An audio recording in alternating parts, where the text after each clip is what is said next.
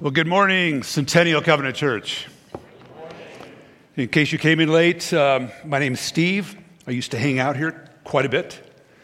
And it was four years ago, I literally handed a baton, a lead pastor baton to Carl. And I got to tell you, it's, it's re- I'm really grateful for the opportunity to take you into God's Word today. I, I must say that I have some, as, as they say, uh, some tough acts to follow. Last week, Dave Williams was up here, blessed by his, his word, and Dale Flanders a few weeks ago. And of course, then there's Carl. Uh, we worked together many years. What, what an extraordinarily gifted um, man he is. One of his many gifts is that um, Helvig preaches without notes. You know how that goes? I have notes. And I may not look at them, I may not follow them, but it's my feeble mind's lifeline. Now, I don't know if it's, if it's to bolster my confidence or tease my friend, but I saw this picture.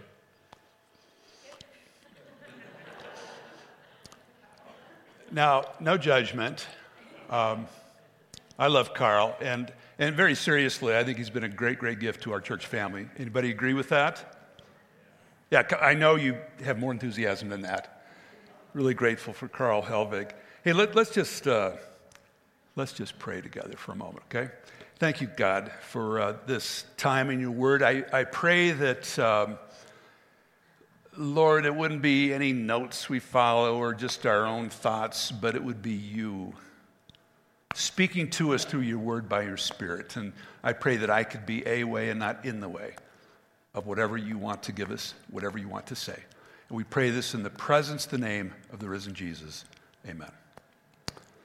Okay, my friends, so now my notes say ter- look at New Testament letter to Hebrews chapter 7. So, would you find that in a Bible? Hebrews chapter 7. And uh, while you're looking for that, let me just tell you a story. Uh, years ago, I think it was 15, 16 years ago, I was at a pastor's retreat in North Carolina in the uh, beautiful Blue Ridge Mountains. We would call it the Blue Ridge Hills, I think. But I decided to go on a hike one day on a trail that I'd been on the day before. Went out of ways. It looked like it might rain, so I decided to head back, and I decided I'd get on a trail that I hadn't been on the day before. Thought it was maybe a shortcut. And uh, before long, I knew I was off the trail. I knew I was lost.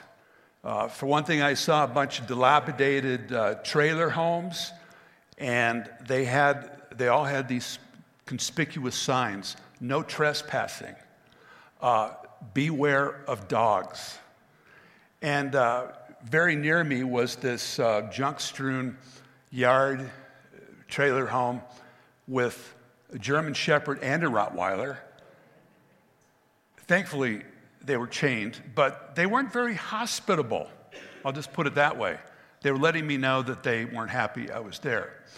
Well, then this guy comes out of the trailer home. Young guy, he's uh, no shirt, bib overalls, Confederate cap, got a shotgun, and he says, What the heck are you doing here? He didn't use the word heck. And some of you know what I mean when I say I was starting to hear banjo music. Okay, if, if you've seen old boot, a couple of you.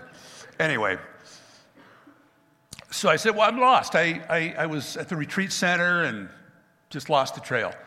And so while cussing out the dogs who were still barking, he gave me some kind of complicated directions. And then he said, Ah, what the blankety blank, get in my truck, I'll take you there. And, and it was kind of, kind of amazing. Well, balancing a plastic cup of some kind of hard liquor and going over this bumpy, bumpy, bumpy meadow, you know, in this truck. Uh, finally went over a little ridge, pointed to a shack, and said, Does that look familiar? And that was the trail. Now, I was surprised by the kind of help I got, but was I ever thankful for the help I got from this stranger? Now, the reason I tell you that story is because we're going to look at a kind of a complicated, almost weird passage leave it to Carl, assigns the old guy the hard passage. Actually, I'm uh, excited about it. But um, it, it's a passage that, uh, in a lot of ways, is really simple. It says, we all need helpers. Now, if you fall asleep, that's the message, okay? Now, now hang, hang with me a little bit. But we all need helpers, and specifically, what I want to talk about is we all need what I'd call priesting. We all need bridges, living bridges to hope, to life, to God ultimately. And thankfully, God sends these mediators, these advocates, these bridges uh, to Himself. Ultimately, He sends one, which is the big message of Hebrews. And the thrust of the whole letter, the thrust of the whole letter is that God does send the one high priest, the mediator, the advocate named Jesus.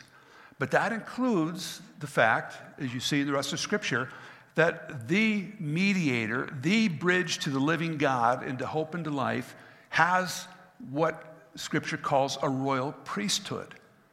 Uh, living bridges to the bridge. And so Israel is called a royal priesthood. The body of Christ, us, we're called a royal priesthood. We are bridges to the bridge, which is Jesus himself. And this royal priesthood includes if you look at the Old Testament, the whole Levitical priesthood, uh, the chosen few who were called by God to represent the people before God, especially through prayers and sacrifices, a whole priesthood bridging system. But here's, here's what the author of Hebrews has been saying, and really it's the thrust of the whole of chapter 7, is that this system of bridging to God is secondary, it's temporary, and it's imperfect. It's secondary, temporary, and imperfect. And here's the problem that the author is going to address the problem is that we can get stuck. We can get stuck on imperfect and temporary bridges to the bridge. And that's the kind of question I want to ask today. Are, we, are there any ways we get stuck and in the process miss the very best. We miss what those bridges are pointing to, which is Christ Himself. Now, to drive home this kind of word, especially for these Jewish Christ followers, what the author does is to give a scriptural example of a priest. And here's the thing this priest is an outsider, he's an outsider to the system of the whole Jewish uh, priesthood. And the thing is, he's kind of strange, and the whole thing is really surprising. Uh, so let's look at Hebrews. And to begin with, in chapter 5, the, here's a guy that gets mentioned several times in Hebrews. Jesus became the source of eternal salvation for all who believe, who, obey him, and was designated by God to be high priest in the order of Melchizedek. And he mentions Melchizedek a couple more times. Now we go on to chapter 7. Here's the main text today. This Melchizedek was king of Salem and priest of God Most High. He met Abraham returning from the defeat of the kings and blessed him. And Abraham gave him a tenth of everything. First, the name Melchizedek means king of righteousness, then also king of Salem, meaning king of peace without father or mother, without genealogy, without beginning of days or end of life, resembling the Son of God, he remains a priest forever. Just think how great he was. Okay, who in the world was Melchizedek? Well, somebody who's a little more familiar is Abraham, mentioned here in the text uh, Abram, as he was originally called. And his story goes back to Genesis chapter 12, where, where he's uh, way east of what would become the promised land. And he's uh, given a call from God, he's given a promise to God. God says to Abram, uh, Head west about a thousand miles. I'm going to make you and your descendants into a great nation. This great, great nation will be blessed, and this nation will, will be a blessing to all nations on earth. So Abram and his family, they take off, they head west, they settle in to what uh, to Canaan, what becomes Israel. And uh, we get to Genesis chapter 14, and you got this kind of strange story of a bunch of battles going on between some tribal chieftains. They're, they're called kings, but they're really just sort of vi- village warlords. And uh, five of them attack five towns. They, they kidnap some people. They, they take, uh, amongst others, they take uh, Abram's nephew named Lot. And so Abram and his 300 men go to the rescue. They're successful. Uh, you can read that in Genesis 14. And as they return, out of the blue pops in and out a mystery man. And here's what Genesis 14 says Then Melchizedek, king of Salem, brought out bread and wine. That, that's interesting, isn't it? He was priest of God Most High, and he blessed Abram, saying, Blessed be Abram by God Most High, creator of heaven and earth, and praise be to God Most High, who delivered your enemies into your hand. And Abram gave him a tenth of everything. Now, we don't hear anything about Melchizedek in the rest of Scripture until a thousand years later, the great King David is composing a psalm. We now call it the 110th Psalm. And that's where he describes a coming king, and it's all about a coming king who's going to defeat enemies, judge the enemies. But this king, and we would say David is talking about the ultimate Messiah, the anointed one.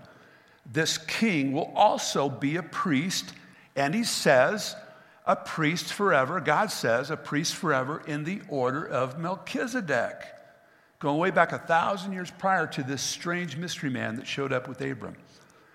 And that's what, that's what the New Testament latches onto. In fact, the 110th Psalm, it's, it's kind of interesting, is the single most quoted psalm in the whole New Testament.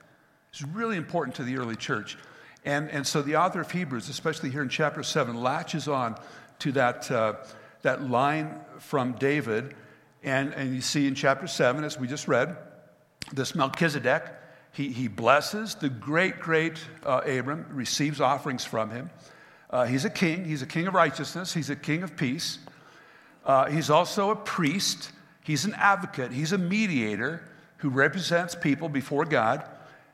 And, and then he's also this one who resembles the Son of God a couple thousand years prior.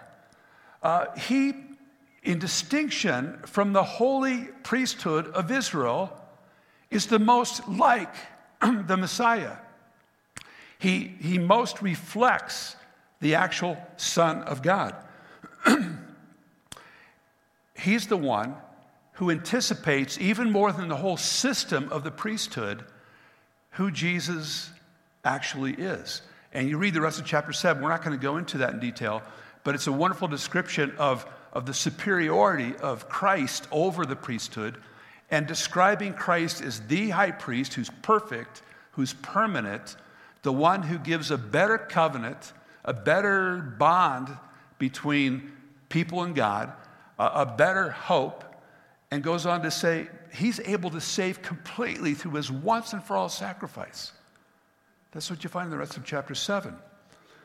But, but you see, what you have here is this strange outsider, this strange outsider who becomes the most like Christ, the most who anticipates Christ. Now, now just a, a quick comment when it says that he doesn't have mother or father, it's not saying that he's, he's some some alien, he, that he's not human. It's just saying he doesn't have, he doesn't have the genealogy, the, the, the lineage that goes back to the Levitical priesthood.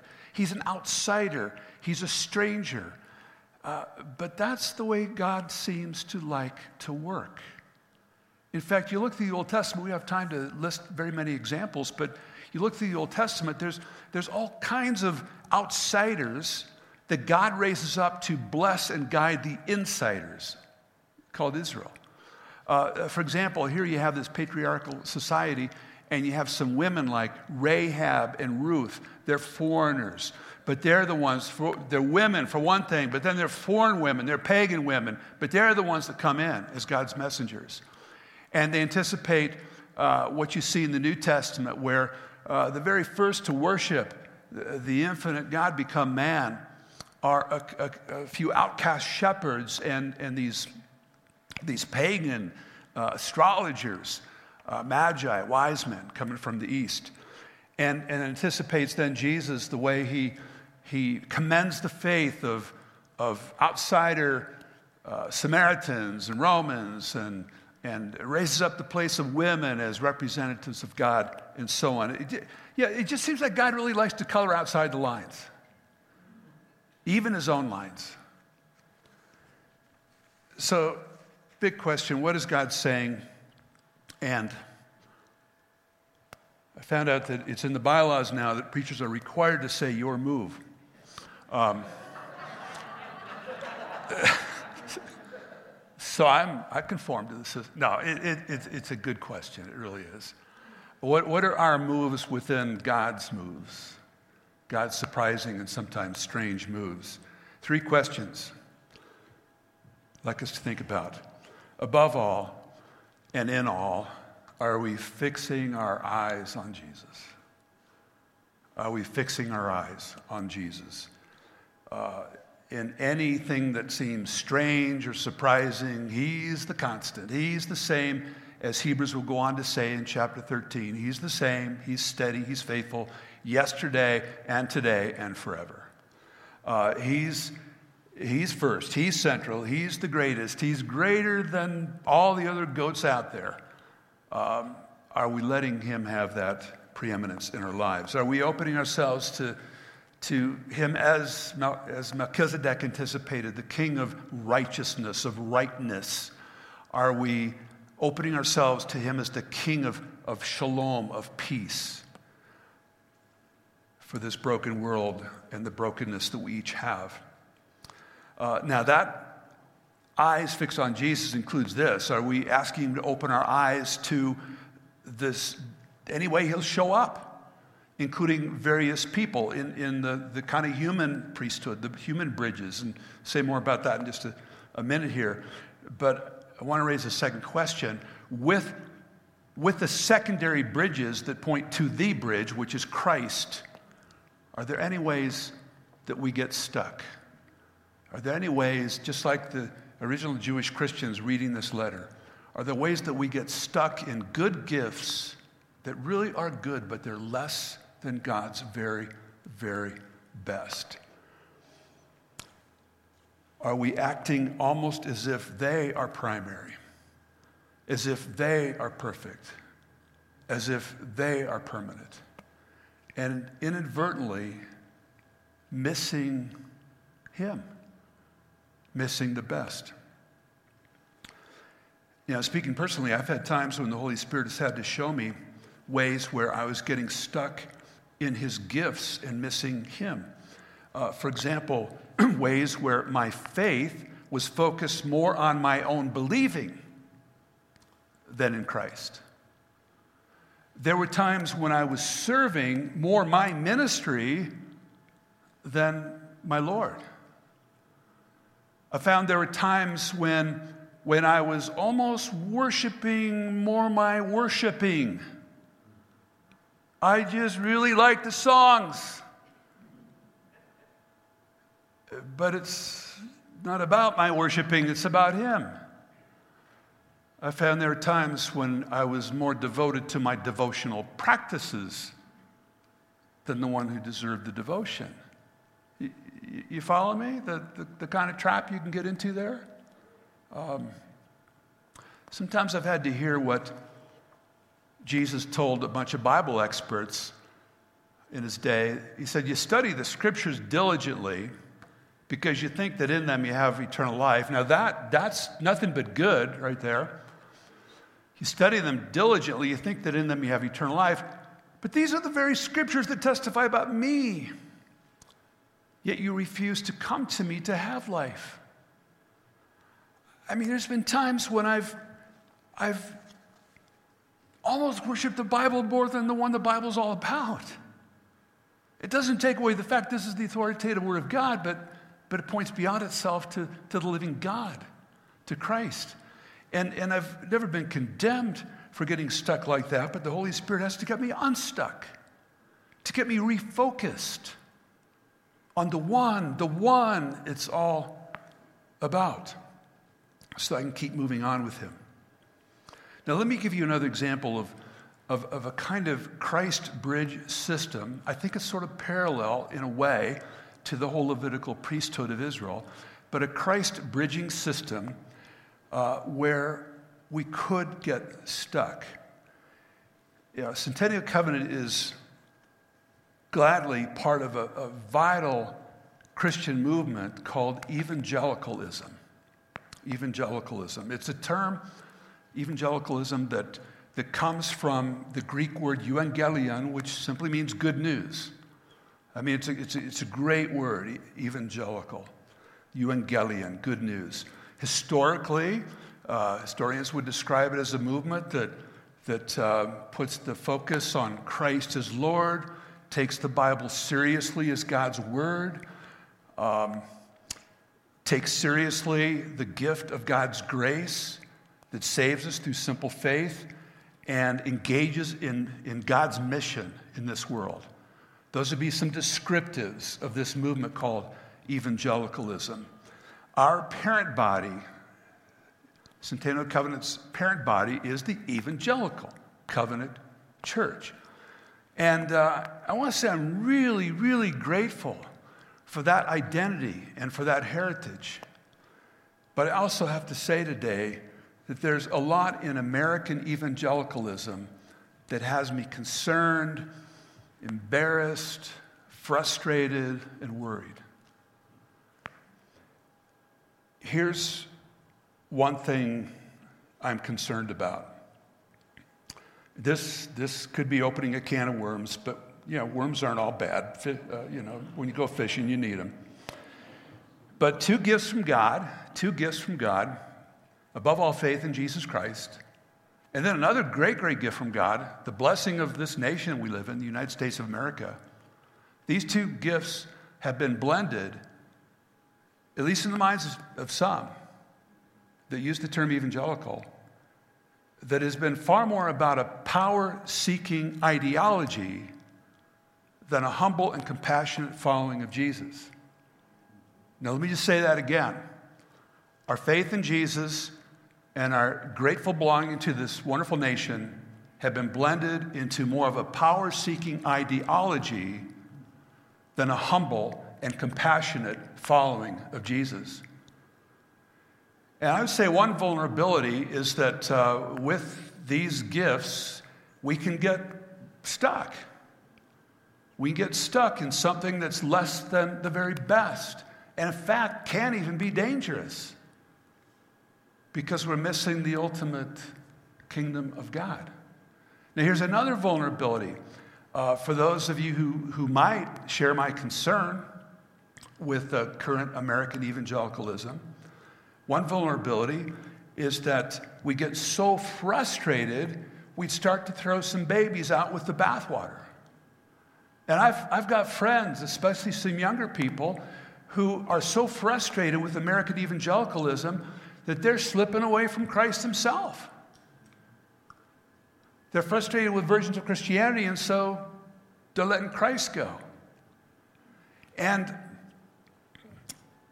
I would say this that whatever disillusionment we have with, with any version of Christianity, I'm just using one example, uh, it, it can be a testing of our faith. And, but here's, here's an important question I'm asking myself Am I going to let this disillusionment, this frustration, am I going to let it um, pull me away from Christ? Or might it be God's opportunity to get me refocused? on Him and Him alone. Where we'd have a, almost a desperation. Oh, Jesus Christ, you are the one and only Lord. You alone are the head of the church. Would you do what you want to do? And forgive us for the ways that we fall short and get stuck.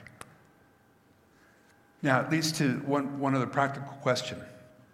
Um, are we open to the strange and surprising, just in general, the strange and surprising ways that God might work, but are we open to the strange and surprising Christ bridges to welcome and to be? You know, if Jesus is Lord, then he's able to show up anywhere and anyone.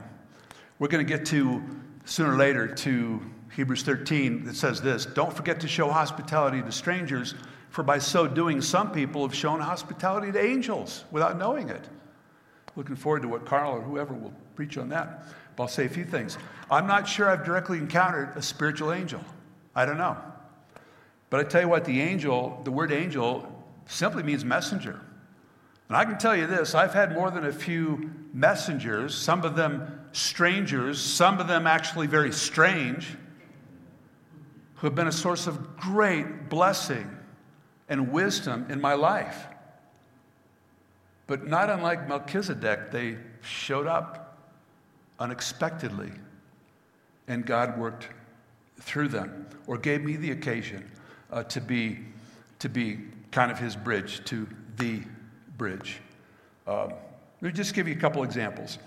Uh, when I was an interim pastor in Lakewood, done that a couple times now, but up in Lakewood, Darlene and I met a wonderful lady named Chris, Chris Norberg. Uh, Chris is single in late 60s, and for years she's been an avid mountain biker and snowboarder. Well, about 20 years ago, some kind of uh, genetic disorder kind of hit her, and she became legally blind. She lost pretty much most of her eyesight. And she said it was devastating, but did that stop her? Now, she's, I've seen videos of Chris, legally blind, going down slopes that would terrify me, both on, on she has a snow bike, but also on a mountain bike. now, how she does it, she's got a bunch of friends. They're all guys in their 20s. You know, she's like going on 70. they kind of help her, they give her some guidance. Uh, Chris, watch out for that rock, you know, that sort of thing. And they take videos of her. Uh, in fact, they call her Sister Shred. they, um, they help her, but I've heard stories where all the more she helps them. How? She's become like the chaplain mom to these 20 something guys. You know, they're all radicals. You know, they do crazy, crazy things. But she, she's one of the few that just listens to them. They open up to her. They, she listens. She prays for them. She points them to Jesus. And Chris has told me, just in, in kind of astonishment and humility, says, You know, it's weird, Steve. This happens all the time. I just go to the store and somebody's helping me there, and all of a sudden they open up to me. They just want to tell me their life story. And uh, she just has become this, it surprises herself. How, by, by just being available, even in her limitations, uh, she's become a bridge to the bridge, a bridge uh, to Jesus. And, and here's what has occurred to me here you've got an ordinary lady who's blind. She's blind, but she sees more than I do what God is doing in other people's lives. And it's invitation to do the same. hey, one other, well, I don't know if I have time for this example. I'm going to do a quick version of it. We were in, uh, Char- Darlene and I were in Charleston, South Carolina, with a group of friends who have been on a two year journey to explore how Christ is, is bringing down um, walls of hostility, a quote from Ephesians 2, uh, between races, and, and to uh, build bonds um, in communities and our own lives and churches and so on. And uh, a lot of it, uh, we went to original slave sites and and uh, where a lot of the civil rights movement was taking hold and so on. And, and a lot of it was very heartbreaking. It, it was not a pleasure trip. It was it's called Sankofa, an African term where you go back in order to move ahead. And it was heartbreaking, and yet almost a surprising thing was how faith stirring and hope stirring it was to be, especially with our friends of color. We've known these folks for a long time. And, and just to know that even as they confronted their own terrible heritage with their ancestors as slaves, uh, they, they nevertheless um, just had a joy, a Christ reflecting joy in their lives. Uh, one of our guides there from Charleston is the one in the middle, uh, Christine, next to Darlene, uh, kind of a little lady like Darlene. Uh, Dar- uh, Christine called Darlene her twin. But Christine, um, despite little formal education, became a student of her enslaved ancestors and a brilliant ambassador of reconciliation. And uh, she works at the Charleston Slave Mart, the site where Africans were sold like cattle. But there they have a museum and a study center, and she teaches, she gives lectures, she, she's writing a book, and, and uh, was, was a great guide for us. And, and it's a surprise to her that God has raised her up to have this kind of influence on other people. The whole the whole um, Philadelphia 76ers basketball team was in Charleston last summer, and Coach Doc Rivers made the whole team of these giant basketball players take a course on racism from this little lady. He says, I, I don't know why God does this, but that's the way God does it. so I've got to ask myself, you know, am I, am I open? Am I open to receive such surprise bridges to Christ, Christ bridges, I'll call them? Am I open to be one? Am I available? Am I getting proximate to people where, where it can actually happen? It, it doesn't mean you have to go on a missions trip or a Sankofa trip, but are you going, are you walking across the street, across the office, across the classroom, across your house, where God can surprise you with the ways He wants to bless you and use you? And in general, are we just, are we just open to whatever God's, God's surprises there might be? Um, you probably heard about the Asbury Spiritual Awakening at Asbury University in Kentucky, where um, in early February, there was just a it's a Christian college, so there was just an ordinary chapel, nothing particularly dramatic about it. But afterwards, 18 or so students who were touched by the message have you received? Have you, have you ever been loved? They came up to the front. They said they just wanted to pray together. Well, before you know it, they were, they were joined by more and more students. And for eight days, for eight days, not only the chapel, but almost the whole town was filled with people who just felt the need to um, offer themselves to Jesus, to admit their brokenness and their sin with a longing for God and, and it wasn't led by anyone. Um, in fact, except the Holy Spirit. Um, somebody said the only celebrity allowed was Jesus. There were some big name Christians that tried to come in to do their thing, they weren't allowed. And uh, this kind of thing happens these surprise invasions by the Spirit. 1970, I was part of one where we had a multi day time like that at a college it's really part of what's called the Jesus, sorry, the Jesus movement. And it wasn't just that a few people had spiritual highs.